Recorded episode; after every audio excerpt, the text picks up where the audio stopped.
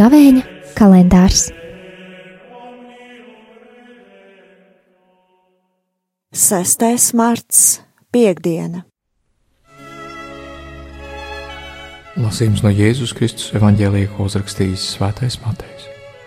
Tajā laikā Jēzus sacīja saviem mācekļiem: Ja jūsu taisnība nebūs pilnīgāka par rakstu zinātāju un farizēju taisnību, jūs debesu valstībā neiesiet. Jūs esat dzirdējuši, ka sentēviem sacīts: Tev nebūs nokaut, kas nokauj, tas ir nododams tiesai. Bet es jums saku, ik viens, kas dusmojas uz savu brāli, ir nododams tiesai bet kas saka savam brālim nelga, ir nododams augstajai tiesai, bet kas saka bezdievi, ir sodāms zēles ugunī.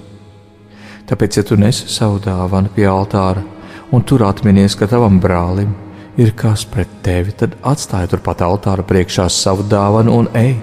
Vispirms izlīgsti ar savu brāli, un tad nāc upurēt savu dāvanu. Steidzies salabt ar savu pretinieku, kamēr jūs esat vēl ceļā, lai pretinieks nenodotu tevi tiesnesim, bet tiesnesis kalpotājam, un tevi neiemestu cietumā. Patiesi es tev saku, tu neizies no turienes, kamēr nebūsi atdevis visu, līdz pēdējiem grasim. Tie ir svētā evaņģēlīja vārdi.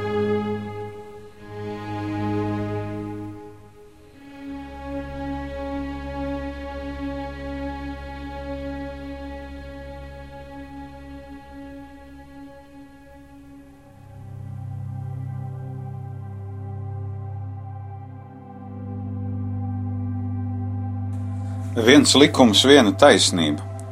Likums jau ir viens, bet taisnība bieži vien ir katram sava.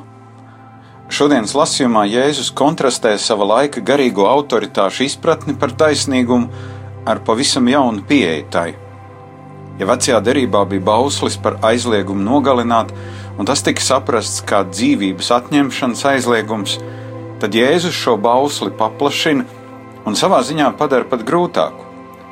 Viņš ļauj ieraudzīt, ka nogalināšana ir tikai gala rezultāts kādam ļoti grūtam procesam, kur cilvēks nespēja kontrolēt savas dusmas.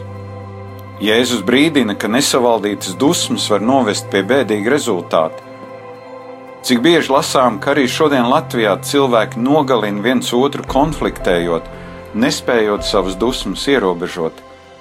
Tāpēc Jēzus taisnība liek mums vispirms raudzīties katram savā sirdī, un pārbaudīt, kādas ir manas attiecības ar savu līdzcilvēku. Nereti tas nozīmēs, ka pirms es eju uz dievkalpojumu, man vajadzēs spērt drosmīgu soli, iet pie šī cilvēka un izlīgt ar viņu. Interesantākais ir tas, ka Jēzus saka, ja tu zini, ka tavam brālim ir kaut kas pret tevi, tad ej un izlīgst ar viņu.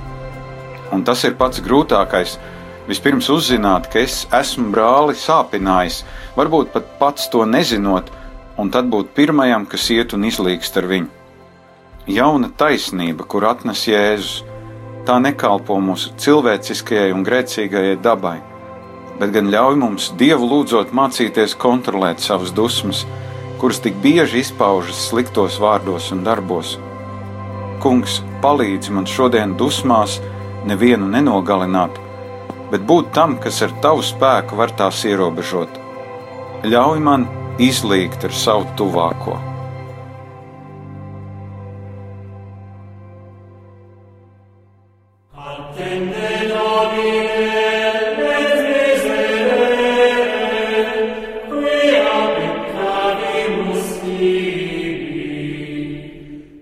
Gavēņa kalendārs